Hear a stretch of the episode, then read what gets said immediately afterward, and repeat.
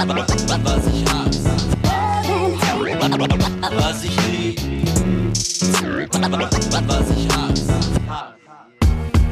Moin, Leute, und herzlich willkommen zu einer neuen Folge von Love and Hate, dem einzigen, wirklichen, echten Hip-Hop-Podcast, tief aus dem Untergrund. Der, der dafür sorgt, dass die Leute, die da oben bei denen sitzen, wo die Sonne scheint und gar nicht mitkriegen, was hier unten eigentlich im Keller los ist, das Sprachrohr haben. Und unser Chefredakteur, der dafür sorgt, dass genau diese Themen auf die Karte kommen, damit ihr daraus mitkriegt, worüber man reden sollte in einer Zeit, wo es nur noch um Streaming-Zahlen und, und Reichweiten und, und Sounds geht, die nicht mehr mit den 90er Jahren zu tun haben, ist Boogie Down Bass. Moin. Das ist ja fast wie so eine Weihnachtsansprache von dir. Moin Leute. Ja, mein Name ist übrigens Nico Backspin. Bei uns ist auch äh, DJ 12 Finger Dan, der dafür sorgen wird, dass, wenn ihr Radio hört, die musikalische Untermalung habt und die Songs eingespielt werden. Und der zweite, der auch hier seinen Senf dazu gibt. Ja, Mahlzeit. Ich freue mich, wieder am Start zu sein. Wieder sind zwei Wochen um und ich freue mich auf die heutigen Themen. Auf jeden Fall. Wir haben ja da, du hast das ja auch schon mal gesagt, also Nico hat das gerade angesprochen, denn es wird immer über Klickzahlen und wie, wie viel Fame und bla bla bla. Aber bei uns geht es ja äh, in gewohnter Weise immer um viel Knowledge und viel Hip-Hop-Geschichte. Das, äh, das, ich glaube, das macht Love and Hate ja inzwischen auch äh, ein bisschen aus.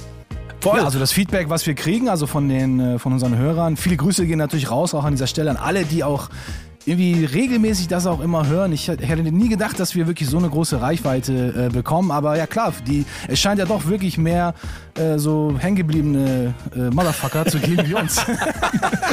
Und für die, genau die, haben wir hier die erste News. Vielleicht hören sie uns auch einfach nur gerne quatschen, obwohl, nee, ich glaube eher, die mögen eher die News. Ja, die ersten Nimm News. mal eine Überleitung an. Quatsch nicht so viel, nimm mal eine Überleitung an. Ja, ich habe wieder was mitgebracht, was dir immer besonders gefällt. So kleine Geschenkideen, Nico. Oh, muss, ähm, warte, muss ich, muss ich den Browser aufmachen und zusehen, dass ich gleich bestelle, ne? Was, was bestelle ich diesmal? genau. Ich weiß gar nicht, wo man das kriegt. Es geht um ein Puzzle, ein 1000 Teile, ein 1000 Teile Puzzle, ähm, was am Ende, wie groß ist das? 50 mal 70 Zentimeter. Und zwar die Rap- oder Hip-Hop-Protagonisten der 80er, 90er bis, bis in die heutige Zeit äh, sind da vereint. Ähm,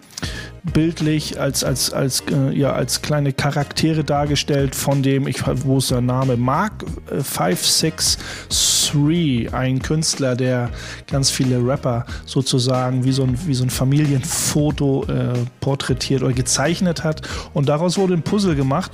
Richtig cool. Und da, ich habe es gerade eben schon mal gesagt, viel History, viel Knowledge, viel Geschichte, äh, die man mit so einem Puzzeln und sein, äh, wir werden ja alle nicht jünger, wir werden alle älter, sprich die ganzen Homies aus den 90s, die hängen gebliebenen, wie wir sind, werden alle, äh, werden, äh, werden Väter und Mütter und fragen sich manchmal, was schenke ich meinen Kindern, damit sie die Hip-Hop, äh, den Hip-Hop mit der, nicht nur mit der Muttermilch aufsaugen, sondern auch mit äh, schönen Dingen aus dem Kinderzimmer. Und da gibt es halt ein schönes Puzzle.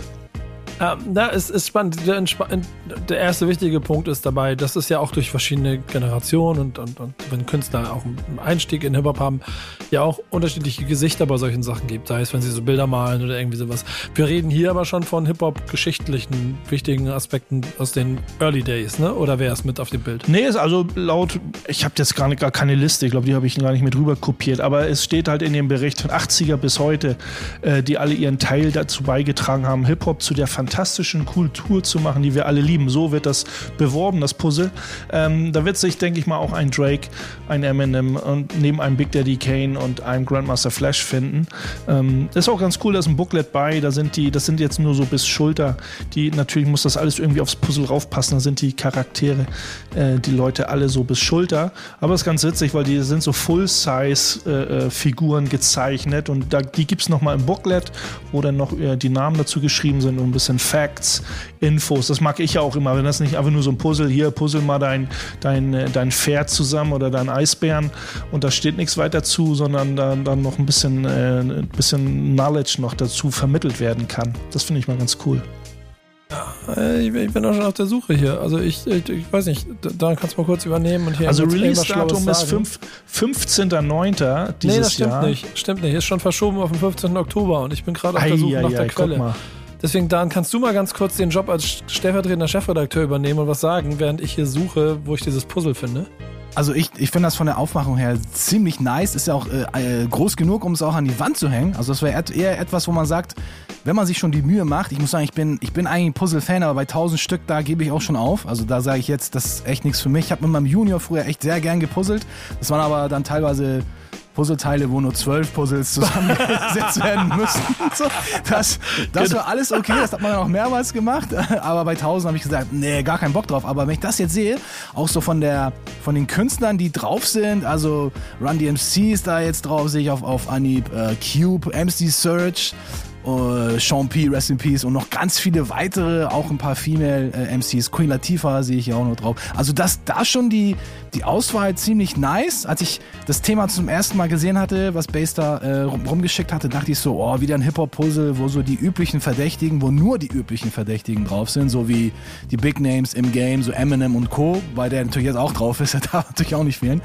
Aber so, es ist schon eine coole Mischung. Also das äh, würde ich mir auf jeden Fall schon an die Wand hängen. Also je nachdem, was das kostet oder Nico, wenn du sagst, äh, dein Warenkorb könnte das eventuell nochmal vertragen, dann äh, bin ich auf jeden Fall mit dabei. Ey, das ist ganz krass. Es gibt parallel auch noch ein Sneaker-Puzzle, ne, von denen. Ähm, ich muss Guck mal, das ist ja was für dich eigentlich, wenn sich so ein paar Air Jordans da wiederfinden. Und ey, das Ähm. geht immer weiter hier. Ich, hab, ich bin gerade auf, das ist Document Press, das ist der Herausgeber. Es wird sicherlich irgendeine Quelle und irgendeine Grafik jemand geben, das gemacht hat. Bei denen selber kannst du auch noch so schöne Sachen finden wie Hip-Hop Coloring Book West Coast Edition. Ja, das Äh, hat ja auch dieser Mark 563 gemacht. Der hat, glaube ich, schon vier, drei, vier verschiedene Hip-Hop-affine oder Hip-Hop-bezogene äh, Books, also so ein Malbuch, glaube ich, hat er gemacht, genau. Die brauche Äh, ich. Ich muss das hier alles ähm, haben. Ich muss Kontakt aufnehmen. 2016, genau, steht ja auch in dem Bericht noch drin, Hip-Hop Coloring Book. Das war sein Debüt in dieser, in dieser, äh, dieser Serie, nenne ich das jetzt mal. Ähm, ja, im Moment hat er dieses 1000 Teile Puzzle rausgebracht oder äh, in, in Kooperation. Document Press, was ich, ich wie gesagt, ich finde es äh, su- super nice, auch nicht nur was äh, mit den Kids dann, sondern auch, wir haben schon mal beim letzten Mal über quasi den Hip-Hop-Spieleabend so gesagt, ne, oder so, man könnte fast so eine Competition machen, wenn man irgendwo sitzt und dann sagt, okay, die Gruppe A, Gruppe B und wer kriegt das Puzzle am schnellsten zusammen, das wäre doch auch mal was für, für Twitch, nicht immer nur auflegen und blöd rumquatschen oder irgendwie, sondern sagt so, da macht man mal so, eine, so einen Spieleabend, haben wir auch schon mal gesagt, Twitch-Spieleabend oder Puzzle-Competition, äh, nicht immer nur äh, ähm, den, den Rap-Cypher, das ist der Puzzle-Hip-Hop-Cypher. Äh, keine Ahnung, wie interessant das für die Leute ist, aber ich finde es witzig. Also ich habe gerade so ein Gefühl, ich weiß nicht, ob es euch auch so geht. Wir hatten ja mal über so ein Hip-Hop-Seniorenheim oder Seniorenresidenz gesprochen. Und wenn wir jetzt anfangen zu puzzeln und irgendeinen Spieleabend anzufangen, dann erinnert mich das stark, als ob wir jetzt schon so langsam in dieses Seniorenheim müssen. Auf jeden Fall viel, viel, viel. Muss man sagen, Baser aus der Redaktion äh, äh, ist, ist bei uns dabei. Auf jeden Fall noch nicht in dem Alter, dass sie puzzeln wird. Die denkt sich auch gerade, wo zur Hölle bin ich hier gelandet? In was für eine Runde? So ungefähr. Ja, ist ja aber- nicht, ist nicht jedermanns Sache. Ich jetzt, bin jetzt auch kein großer Puzzle-Fan, also jetzt nicht in der Hinsicht, dass ich sage, ich musste hier, bin das mein größtes Hobby oder so.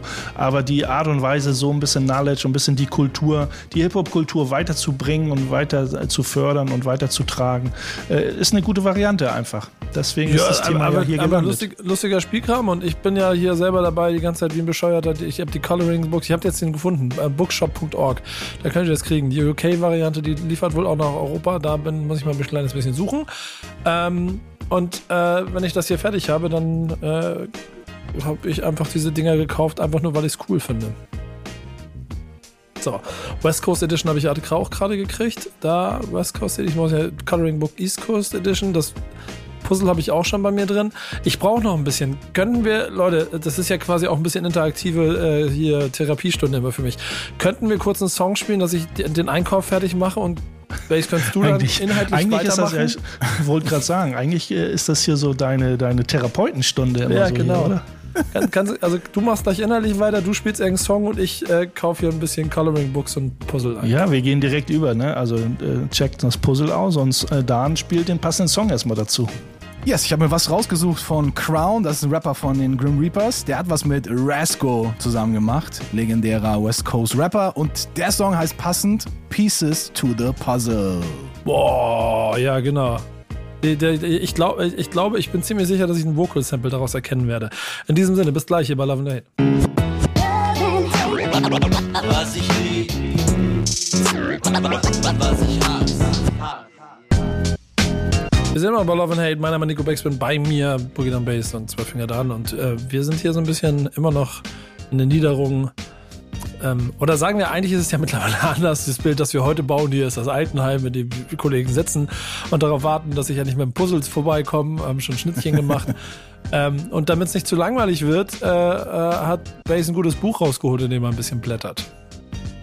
Ich habe auf jeden Fall ein gutes Buch rausgeholt und da sage ich erstmal vorweg 1-0 für Berlin. Wir warten ja schon seit Ewigkeiten und ich, äh, ich äh, kriege da spitzige Finger von. Ich bin ja selber da vertreten. Es wird ja das Graffiti-Buch oder das Hip-Hop-Buch Eine Stadt wird bunt aus Hamburg geben.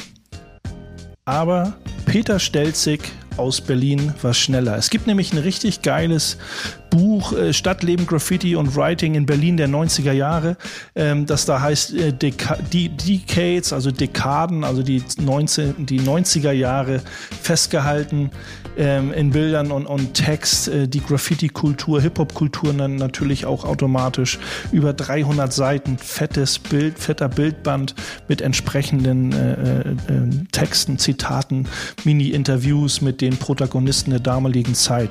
Ähm, gibt da ein paar coole Bilder dazu, ein cooler Text dazu.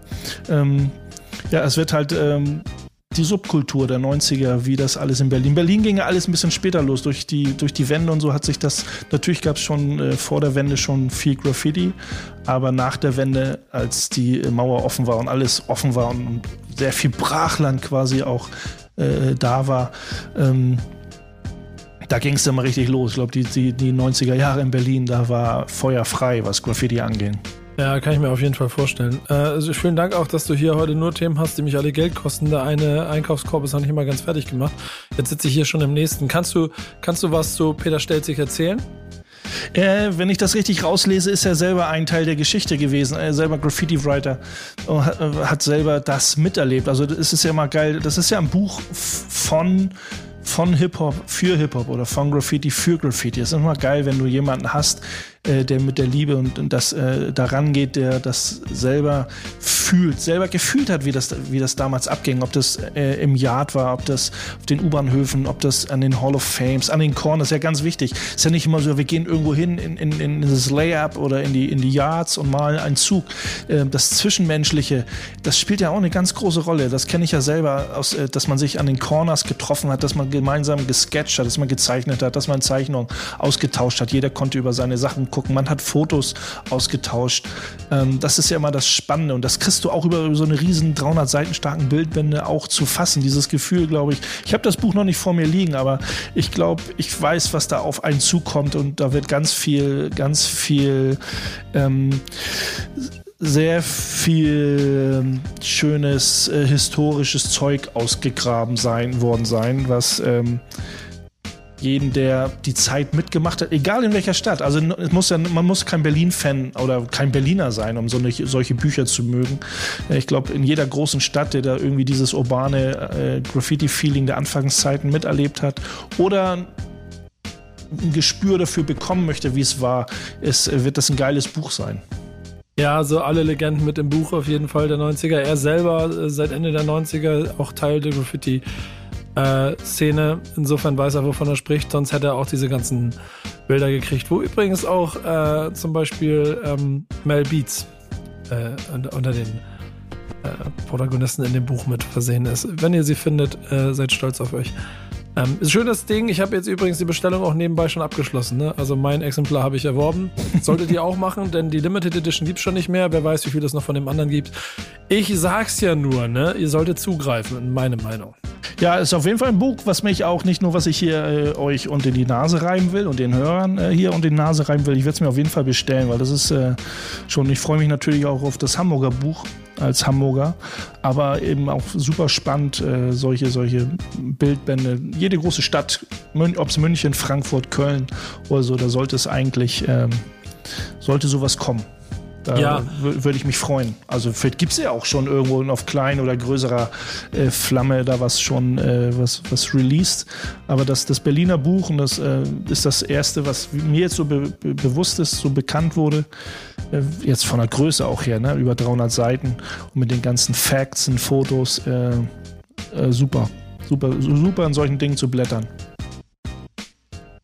Ich habe es bestellt, ihr macht es auch. Ähm, wenn ihr noch nicht überzeugt seid, gibt es jetzt die musikalische Untermalung, die quasi in euer Unterbewusstsein wandert. Und äh, wenn ihr es rückwärts abspielt, äh, werdet ihr hören, kauft das Buch, kauft das Buch. In welchem Song findet das statt?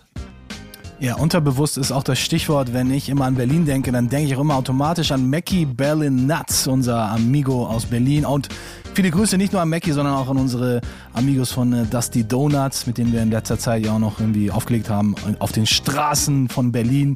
Grüße gehen raus und äh, die kommen eventuell auch nochmal bei uns rein in den Love and Hate Podcast. Stay auf jeden Fall tuned. Aber wir hören erstmal einen Song, den unser guter Mann Boogie Down Bass produziert hat für unser Projekt Moment der Wahrheit 2018 rausgekommen. Unsere Hommage an Gangsters Moment of Truth und Mackie Berlin Nuts.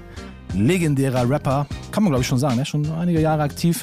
Der hat auch äh, einen Song beigesteuert zu unserem Album Moment der Wahrheit und das Ding heißt Prima Donna Flow King. Absoluter Banger, den Bass da zusammengebaut hat. Und das gibt's jetzt hier bei Love and Hate. Bis gleich. Was ich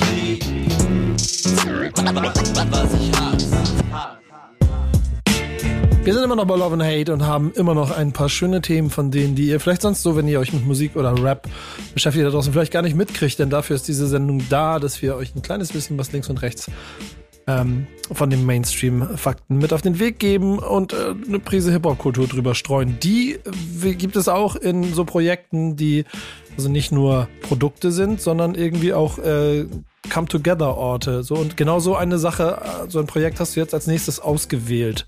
Worum geht's und warum ist es Teil dieser Sendung? Ja, es ist ein äh, Producer-Netzwerk, wie du schon gesagt hast, links und rechts von den klassischen Themen. Ne, wenn man jetzt den Rapper, den Rapper in fast allen Sendungen, Podcasts als das klassische Thema nimmt, dann sind wir links und rechts, weil wir sind bei den Beat-Produzenten, bei den Beatmakern. Und da gibt es seit 2019 die Beat Unit aus Berlin. Und das ist wirklich ein eingetragener Verein, ähm, der sich eben vor allem zum Ziel gemacht hat, Producer, egal welchen Alter, das äh, miteinander zu vernetzen. Und was ich, äh, da bin ich erst vor kurzem, ich kannte das tatsächlich vorher gar nicht, ist äh, irgendwie, vielleicht ist mir das auch irgendwie in den sozialen ne-, Medien immer so aufgefallen, aber irgendwie nie so richtig hängen geblieben, bis über irgendein Artikel, irgendein Artikel oder irgendeine Werbung von den Jungs äh, dann doch mich so gecatcht hat, dass ich sagte, ey, lass doch mal drüber quatschen. Generell finde ich das irgendwie cool. Ne, hat, hat, die Medaille hat immer so zwei Seiten.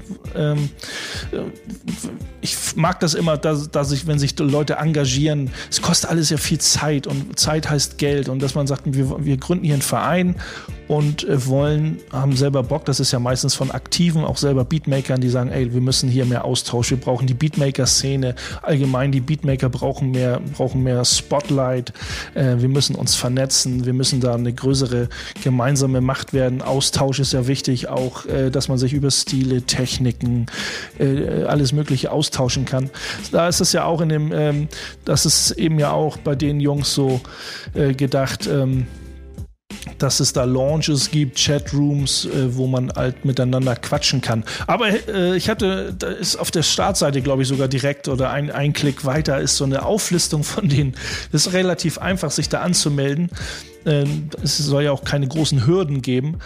Äh, aber da sind so eine Namen, alle Namen namentlich mal gelistet. Da sind über 200 vor ein paar Tagen noch, äh, das wird wahrscheinlich täglich mehr, über 250 äh, benannte Beatmaker die da quasi schon miteinander vernetzt sind, wie, wer, wie groß da jetzt der Austausch schon da ist oder wer mit wem irgendwie wo schon in Action ist. Aber die Möglichkeit ist da.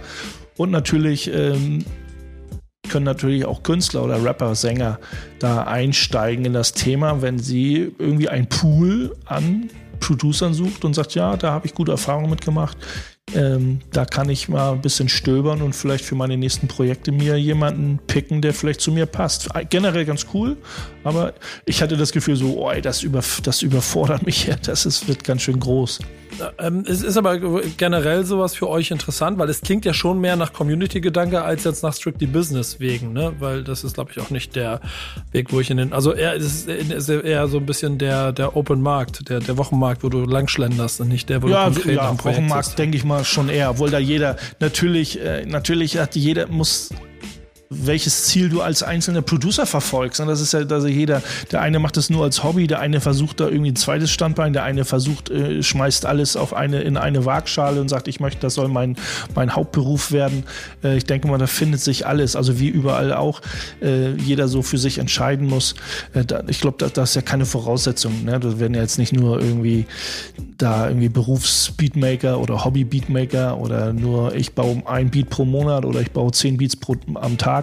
Das ist völlig egal, welcher Beatmaker da am Start ist. Ähm, Ziel des Vereins ist ja auch, das steht auch in der Vereinssatzung, die wollen ja auch äh, versuchen, dass, dass die Berufsbezeichnung ähm, beziehungsweise so eine Art Berufsqualifikation des Beatmakers irgendwie geschaffen wird. Ähm, ich weiß nicht, welche, welche Voraussetzungen, ob das in irgendwann wie so ein Ausbildungsberuf oder ne, wie man sowas erlangt. Und da scheiden sich bei mir so ab und zu mal die Geister, man sagt so, hm, welche äh, was, was, was, was passiert da mit, mit, die, mit dem Beatmaker an sich denn später, wenn, wenn der irgendwie Fuß fassen will, und dann sagt irgendwo eine Firma, ja, aber du bist ja gar kein Beatmaker, wo ist denn hier dein, äh, wo ist dein Zertifikat oder so. Ähm, aber das steckt noch alles in den Kinderschuhen so ein bisschen. Spannend ist das Ach, Thema. du hast nur selber Angst davor, dass du dann kein Zertifikat vorlegen kannst. Ach, das, ist mir egal. Ich, ich sample ja auch ohne Genehmigung, aber Ja. ähm, ne? Ist auf jeden Fall spannend. Ich werde mich da auf jeden Fall auch mal anmelden. Ja, ich finde das, ich finde es auch, ich finde es auch eine, äh, eine spannende und eigentlich eine logische Konsequenz auch, dass sich die Producer, die ja sonst meistens ja auch in den letzten Jahren auch immer wieder im Hintergrund waren, dann mal wieder ein bisschen nach vorne gekommen sind, dann ja auch äh, mit Instrumental-Platten, dann dieses ganze Producer-Genre wieder large wurde. Jetzt habe ich das Gefühl, dass das, äh, dass das wieder ein bisschen weiter in den Hintergrund geht, wieder die Rapper äh, vorne sind. Ähm, aber generell finde ich es cool und wie gesagt logisch. Ist aber so ein bisschen für mich, beim ersten Mal, als ich das äh, gesehen hatte, äh, habe ich so gedacht, hm, kenne ich so vom Bundesverband der Disc-Jockeys e.V. So ein bisschen so ein Zusammenschluss von den Disc-Jockeys, wo die äh, auch so ein bisschen belächelt werden, leider muss man ja sagen. Und äh, auch die, also speziell, ich, ich kenne keinen Hip-Hop-DJ, der, der da irgendwie mit an Bord ist, wobei ich da auch mal einen Austausch hatte vor einigen Jahren mit einem, der da äh, auch äh, in dem Verein tätig ist. Und das sind alles coole Leute, die sind also auch wirklich offen. Und äh, wenn das halt auch so ein Geben und Nehmen ist in dieser Producer-Community, finde ich das eine gute Sache. Ich würde es halt nur irgendwie äh, schade finden, wenn sich da so eine Ellbogen-Mentalität dann durchsetzt, dass auch unter den Producern da jeder irgendwie ganz vorne mitspielen will und, äh, weiß ich nicht, on top of the game sein möchte, wie auch immer da die Strukturen sind. Das kann ich natürlich nicht, nicht wirklich beurteilen. Aber wenn es ein Geben und Nehmen ist, ist das echt eine sehr, sehr gute Sache. Ja, das ist halt die Sache, ob da so Grüppchenbildung oder so eine Hierarchie-Ebenen äh, sich bilden. Das wird überall immer irgendwo äh, ne, sich äh, passieren so. Aber das hat ja auch mit den Zielen der einzelnen Protagonisten zu tun, ne, was die für Ziele verfolgen. Ich hatte 200, über 250, ich habe die mal so namentlich, ich wollte die eigentlich alle hier in mein Skript reinschreiben, das wurde mir dann zu doof. Ich habe die mal so durchgezählt, bei 250 etwas mehr äh, ist, sind die namentlich äh, da aufgelistet. Äh, davon hatte ich so zwei, zwei ähm, sogar ein, ein Dude von uns da, ähm, aus Kiel, der, den, den ich kenne, oder zwei Dudes, zwei Namen, die mir jetzt so bewusst bekannt waren, wo ich weiß, das sind, die machen auch Hip-Hop-Beats oder äh, eher so Richtung Boom-Bap-Beats. Ähm, das ist aber, ich will das jetzt nicht bewerten, ob das eher modernere Sachen sind oder poppigere Sachen. Beatmaker heißt ja nicht gleich, uh, da sind alles, das sind hier 250 Boom-Bap-Producer. Da ist ja, ich denke mal, da ist ja jedes Genre vertreten und genauso wie, äh, wie, wie alles von A bis Z abgedeckt wird, dass, dass da mit Sicherheit viele Beatmaker sind, die sagen, ich mache, ich spezialisiere mich auf, auf, auf Instrumental-Musik, äh, oder ich baue Beats oder ich versuche ein Beatmaker zu sein, versuche den Sprung zu schaffen, dass Künstler oder Plattenfirmen auf mich aufmerksam werden und ich irgendwo meine Beats unterbringen kann und da jemand drauf spittet. Oder Autotune drauf läuft. Oder was auch immer. Ich, also, ich finde persönlich das immer gut, wenn solche Sachen entstehen. Und was, Ja, wie gesagt, ganz am Anfang hatte ich ja gesagt, also dass äh, da stecken sehr viele Leute sehr viel Herzblut rein und sehr viel Leidenschaft und das ist schon viel wert. Genau. Entschuldigung. Nee, alles gut. Ich, hab nur, ich wollte, als ob du in meine Gedanken gekommen wärst. Genau das war das, was ich sagen wollte. Äh, äh, jetzt fehlt mir so, So ist bisschen, es, so langsam ist es soweit. Also Ja, wir, jetzt wird- jetzt wir gra- jetzt, jetzt fällt mir dieser Fluss, den ich sonst immer brauche. Ähm, Überleitung. Vielleicht fällt keiner ein. Ist Therapiestunde. Nico, Der, das ist ne? immer so. Song, Song, Dan, Song, Fragezeichen. Ja, es geht natürlich um Beats und Raps und um nicht mehr und nicht weniger. Deswegen hören wir jetzt Tefla und Jalil. Bisschen Deutschrap für dich, Nico. Wirst dich freuen. Oh, sehr schön. Schöner Song auch. Schon ein bisschen länger her, aber liebe Grüße nach Chemnitz an dieser Stelle. Und äh, bis gleich hier, wenn es weitergeht bei Love and Hate.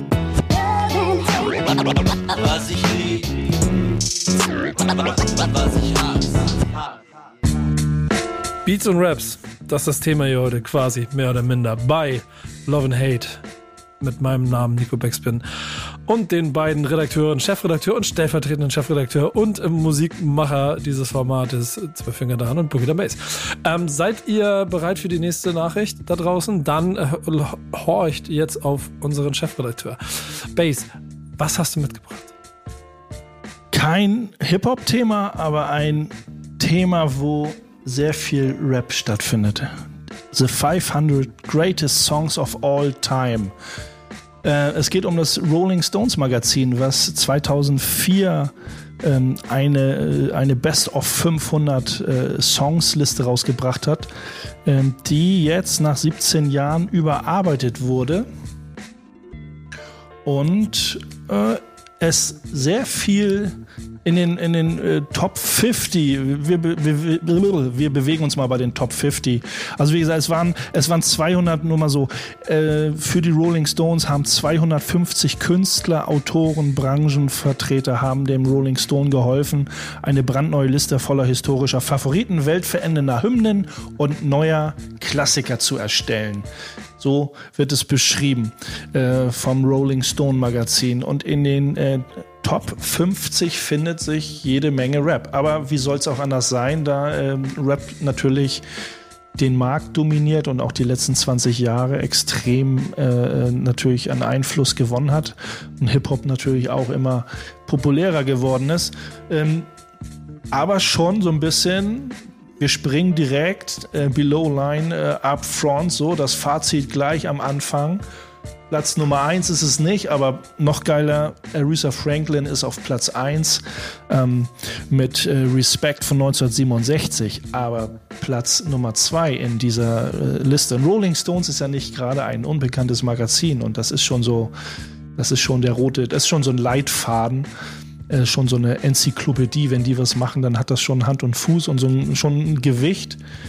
Platz Nummer zwei, Public Enemy mit Fight the Power von 1989. Und das ist so, bam.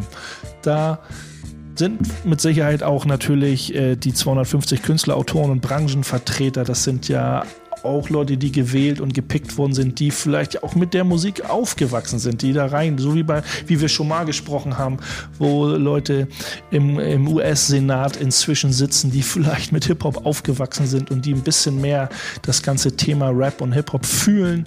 Und äh, so ist es vielleicht auch jetzt bei den Leuten, die den Rolling Stones geholfen haben und gemerkt haben, äh, wir kommen einfach nicht an Public Enemy dran vorbei die müssen ganz oben stehen oder wurden natürlich gewotet. Umso mehr Leute Public Enemy gewotet haben, so, umso mehr.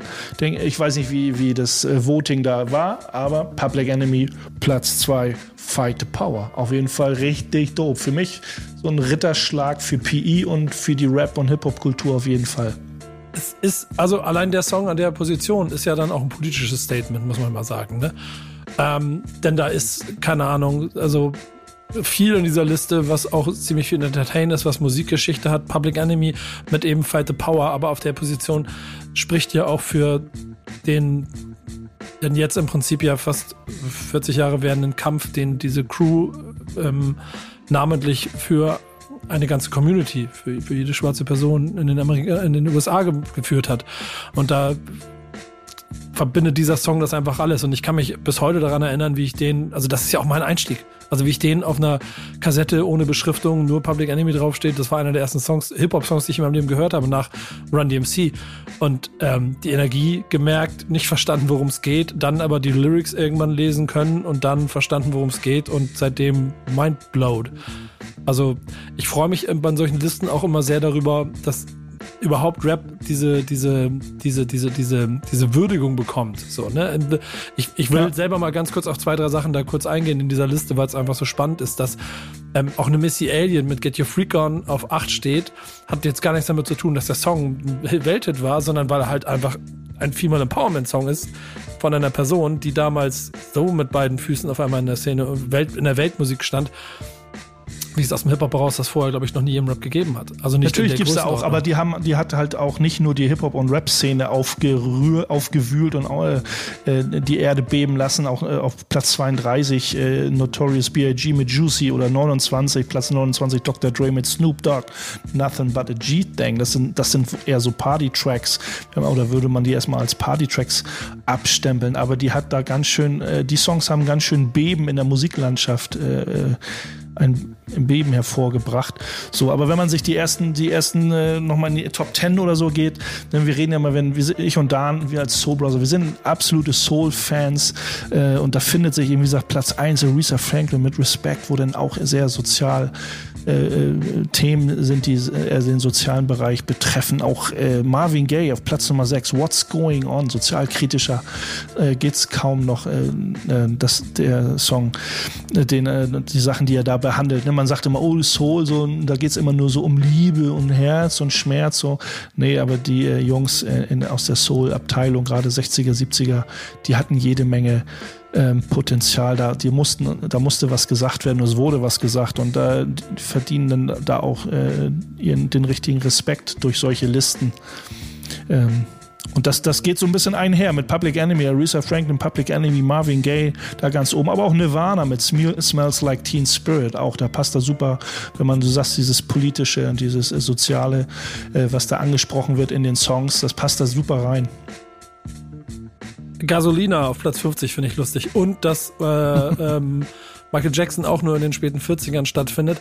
Diese Liste ist selber, und so muss man es ja mal ehrlich ansehen, das, das ist eine Rolling Stones Redaktion oder ein Pool, die das entscheiden. Damit ist es krass subjektiv. Die Gründe dafür, die werden wir nie ganz ergründen, außer der Blick auf Rolling Stone selber. Und es ist schön, wenn Hip-Hop da, äh, Rap-Songs da respektiert und auch äh, gut positioniert werden. Ansonsten hat jeder daraus natürlich aber auch seine eigene Liste und sein eigenes Empfinden. Ne? Ich, ich mag es aber auch ein bisschen drum zu stöbern, um mal zu lesen, welche Songs wo wie gewürdigt werden. So. Und es ist aber so eine, so eine Liste, die, die führt ja auch dazu, dass man drüber redet, dass man, dass man so Stich, äh, nicht Sticheleien im Positiven, so dass man sagt, hey, was ist da los und, ne, und dass man sich vielleicht auch mal mit den alten Songs äh, mal auseinandersetzt und so. Äh, und das macht es, das macht es für mich so wertvoll, dass solche, solche Songs da auftauchen, dass man, und es ist ja ein aktuelles Thema, the Power, wo es um Rassismus und sowas geht. Da, da muss man immer wieder, da muss man immer wieder reingrätschen, es muss immer wieder äh, auf die Tagesordnung, damit es nicht vergessen wird, weil es ist, sonst äh, wird das, ähm, wird das zu groß. Ähm, dieser Kampf dagegen. Also muss man schon täglich gegen kämpfen. Und diese Liste äh, gegen die ganzen Probleme, die wir so haben, hilft solche Liste ja auch. Finde ich ganz gut, dass die Redakteure, dass man so ein bisschen merkt, dass das schon sehr wichtige Songs sind. Ja, im- Also gerade in den oberen Plätzen. Ja, genau. Ich wollte gerade sagen, immer wieder mal auch an irgendeiner Stelle äh, in anderen Formen solche Listen. Macht Spaß, mal drum zu suchen. Ich habe sie übrigens bei Spotify entdeckt. Und hat, hat nicht, hat nicht äh, der Rolling Stone selber gemacht, sondern hat, hat ein, äh, offensichtlich ein, einfach ein Fan oder ein normaler User gemacht, aber da kannst du die Liste einmal durchgehen. Äh, und ich, da höre ich jetzt so ein kleines bisschen rein. Jetzt bin ich mal sehr gespannt, ob äh, Dan irgendeinen Song aus der Liste rausgenommen hat. Also wenn du jetzt nicht Fight the Power spielst, dann äh, Ja, ich, ich habe mich, ich hab mich wirklich für was anderes entschieden, nämlich für, für einen Song, der hundertprozentig nicht in der Top 500 auftaucht, der wahrscheinlich auch nicht in den Top 5000 auftauchen wird. Ich habe mir etwas aus äh, Philadelphia von einem, ähm, ja, von einem Independent Hip-Hop-Trio rausgesucht. Ruggedness, Mad Drama heißen die drei. Aber die haben äh, passenden Track, einen passenden Titel, Best Ones Yet. Also quasi. Äh, äh, Auf ihrer eigenen Beste-Liste stehen sie auf Platz 1 in der Beste-Listen von, von Dan in den oberen Regionen. Wo ihr sie einordnet, das könnt ihr jetzt äh, beurteilen, wenn ihr es gehört habt. Ansonsten empfehle ich die Rolling Stone-Liste, die ihr bei Spotify findet. Und dann geht's gleich weiter, hier auf der Zielgerade bei Love and Hate. Bis gleich. Was ich lieb, was ich hasse. Zielgerade von Love and Hate und dieses Format hat seinen Namen nicht umsonst. Denn es geht natürlich darum, dass wir Kultur und äh, Umfang von Hip-Hop im Ganzen so ein bisschen abbilden und euch da ein paar Dinge zeigen. Es geht aber auch im Namen darum, einmal diese Zerrissenheit innerhalb dieser Kultur und dem, was sich da in 40 Jahren entwickelt hat, ähm, ein bisschen zu zeigen. Ähm, dazu bin ich, Nico Beckspin und meinen äh, Kompagnons hier, Finger Dan und Boogie Down Bass, immer bereit für die offene Diskussion und wir haben uns schon oft auch die Köpfe heiß geredet, weil einer von euch äh, irgendeine Meinung mitgebracht hat und ich dagegen gehalten habe. Jetzt bin ich mal gespannt. Ihr habt euch jetzt bewaffnet. Ihr habt jetzt noch äh, einen alten Weggefährten quasi ins Boot geholt, der öffentlich auf, äh, ich glaube, Instagram einen rausgehauen hat. Jetzt bin ich mal gespannt, wo die Reise hingeht. Ja, Black Poet haben wir. Ich habe was von Black Poet, der ja gerne mal auf den sozialen Medien, ob das Facebook oder Instagram ist, der gerne mal da einen rausballert. Erzählt ähm, bitte kurz, wer er ist. Das ist ganz wichtig. Black, Black Poet, ein Rapper aus New York, Queens, Queensbridge, ähm, auch Mitbegründer der, der, der Crew Screwball unter anderem, äh, der auch, auch schon seit den 80ern äh, schon solo einige Sachen gemacht hatte. Also der ist schon, der Dude ist schon äh, auch jenseits der 50 ähm, und macht eben schon seit eh und je, ist halt ein klassischer Vertreter des Underground Hardcore Boom Bap Hip Hops. Ich sag nur, hu, hey. Ja, genau. Es ist genau. ganz lustig, ihr könnt in den Niederungen von Backspin TV äh, ein kleines Interview von ihm bei uns äh, finden auf dem YouTube-Kanal. Äh, er war mal in Hamburg und äh, wir haben da eine ganz nette Zeit eigentlich gehabt, ähm, aber er klang unzufrieden bei dem, was du mitgebracht hast, oder? Naja, es, es ist immer so, dass das natürlich äh, geht es mal wieder um Generationenkonflikte, wie du schon gesagt hast, Nico, wo wir uns äh, genau bei solchen Themen gerne mal die Köpfe heiß reden oder virtuell einschlagen oder wie auch immer. Ja, irgendwas hat ihn wieder getriggert. Ist ja sehr oft so, ich bringe gerne mal ein Thema mit, wo, äh, wo dann Leute getriggert werden und dann ihren Unmut freien Lauf lassen. Und da muss wieder irgendwas gewesen sein, was er denn nie beschreibt, aber wo dann, denn ich kann es ja einfach mal vorlesen, wo äh, das übersetzt mal, wo ich schrieb, die, die, die alten Dudes, äh, die können diesen neuen Scheiß einfach machen. Es geht für die ganz einfach, aber die neuen Kerle, die neuen Producer, die neuen Rapper können den alten Scheiß eben nicht so machen. Ähm, und er sagt eben, es ist der Weg, in den es geht für die Leute, es ist einfach in der Spur zu bleiben. Also, wenn ich das so rauslese, nicht abzuheben. Äh, die ganzen neuen, die ganzen Young Guns, die sollen gefälligst nicht abheben, sondern in der Spur bleiben und sollen versuchen, man soll versuchen, voneinander zu lernen. Ähm, und aber auch das Spiel zu respektieren oder das Game zu respektieren wie das läuft. Es ist ein bisschen, da kann man so verschiedene Sachen raus, rauslesen. Wenn er sagt, man soll in der Spur bleiben und voneinander lernen, passt ja eigentlich nicht mit dem, was er sagt. Ne? Er sagt so, Leute, haltet mal die Schnauze. Wir können das, was ihr könnt, können wir schon lange. Aber versucht mal das, was wir schon seit 30, 40 Jahren machen. Das kriegt er noch bei weitem nicht so hin. Äh, deckt sich nicht unbedingt mit dem, was er sagt. So bleibt mal, okay, bleibt in der Spur. Äh, aber wir bleiben vielleicht alle locker so, ihr hebt nicht ab, dann können wir auch voneinander lernen, können uns gegenseitig respektieren oder das Spiel respektieren. Die Alten müssen natürlich auch, äh, so lese ich das so ein bisschen raus, die Alten müssen natürlich auch das Spiel respektieren, was natürlich immer wieder neu gestaltet wird über die Jahrzehnte, das dann ja von den Neuen sozusagen geleitet oder gelenkt und gestaltet wird. Aber ich denke mal, ihm fehlt einfach so ein bisschen der Respekt äh, mal wieder, das, das klassische Generation-Ding, ähm, die Historie, die Geschichte, dass er vermisst, äh, dass man ein bisschen an die Alten denkt, äh, die das Ganze geebnet hat, den Weg klassischerweise geebnet haben. Confirmed von euch beiden?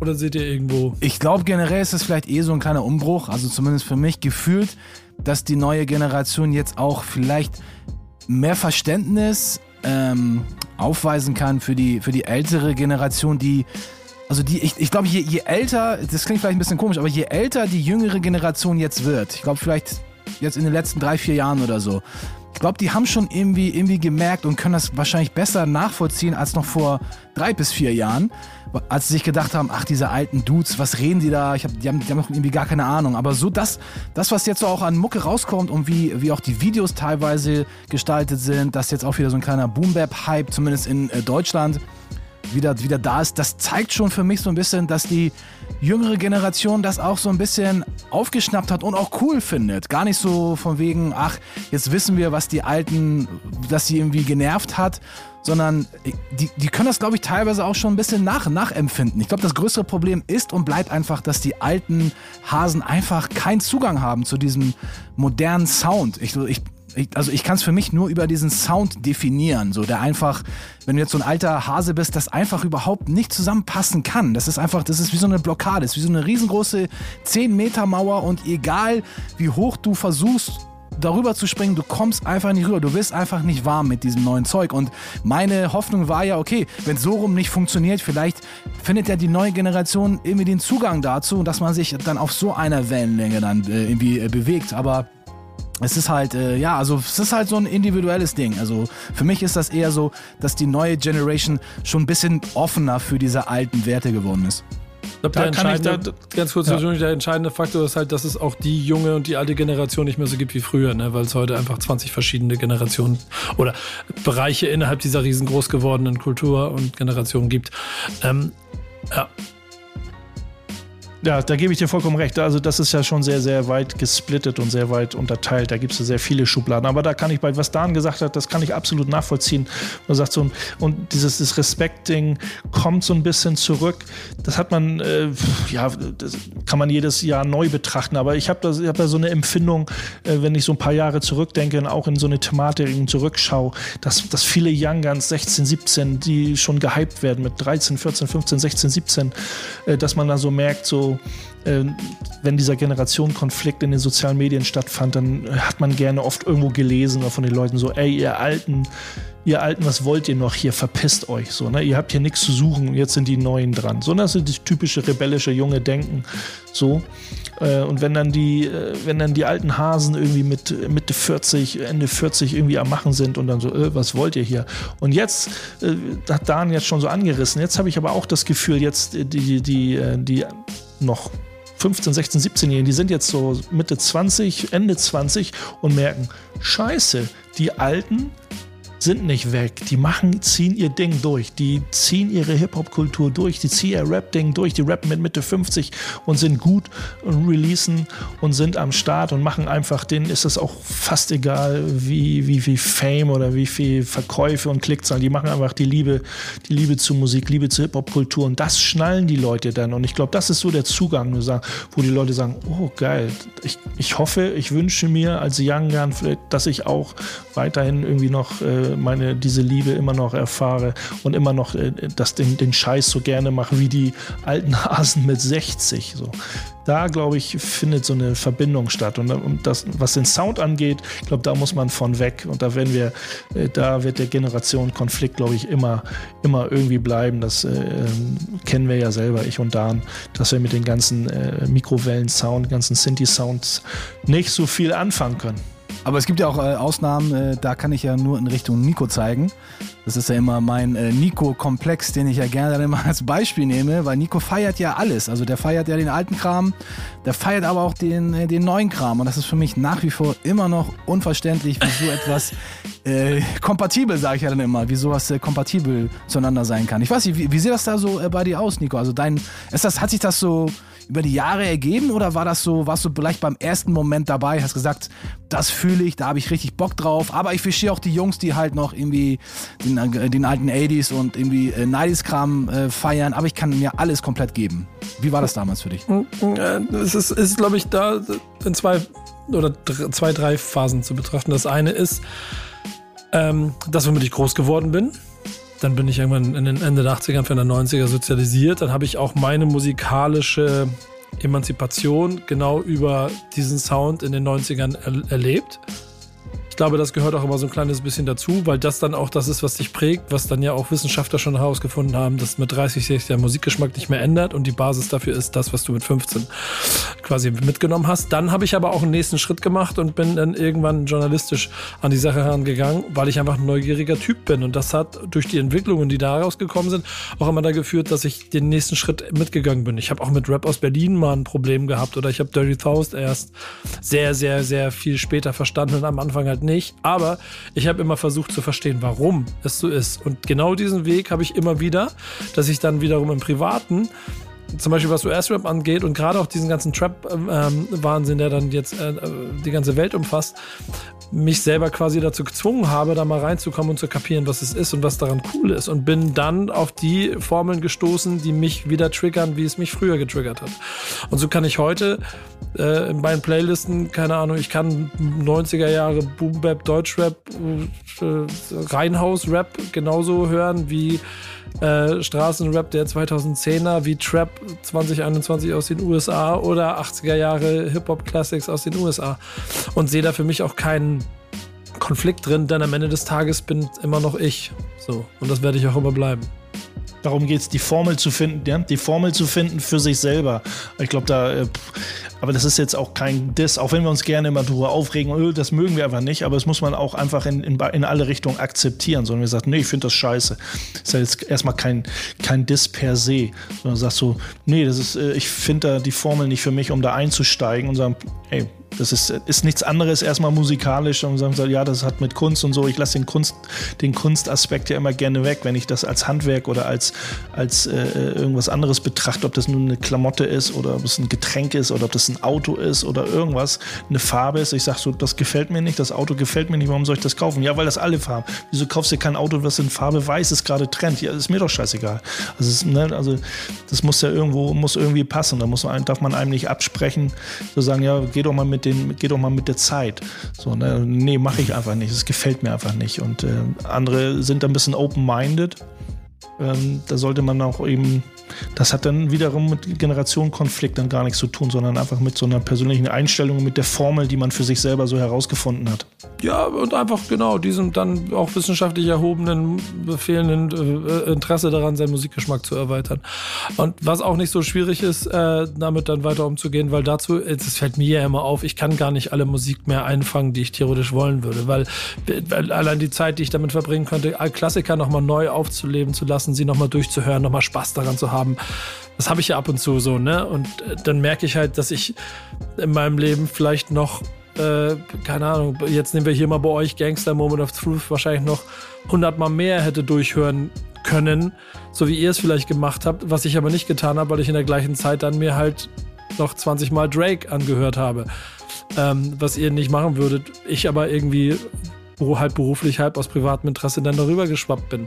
Und ähm, ich glaube, die Sache, die ja auch immer angesprochen wird mit dem Respekt, ne, die, die ist auch so zweischneidig, weil auf der einen Seite, ich glaube, sich auch nur dann Kultur weiterentwickelt, wenn sie sich abgrenzt. Und wenn man sich im Rap abgrenzt, heißt das in der Regel auch pöbeln und äh, auch verbal abgrenzen.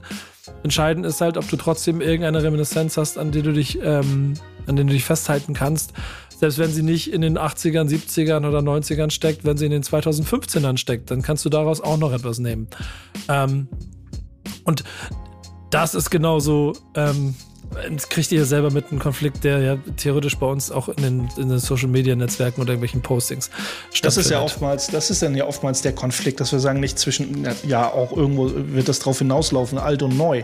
Aber dass wir, äh, dass wir stecken halt in dieser Kultur, in dieser Hip-Hop-Kultur drin und, und sind Vertreter dieser oder sind ein Teil dieser Hip-Hop-Kultur und sehen uns als, als Team, Teamplayer des Ganzen. Und ähm, wir finden es halt traurig, ne, dass das halt nicht über die Kultur gesprochen wird und über die, die Geschichte und die Historie und, und diese Knowledge. Ob diese Knowledge 30 Jahre zurückreicht, wie du sagst, oder jetzt erst nur sechs, sieben Jahre zurückreicht, wo sich die Leute festhalten.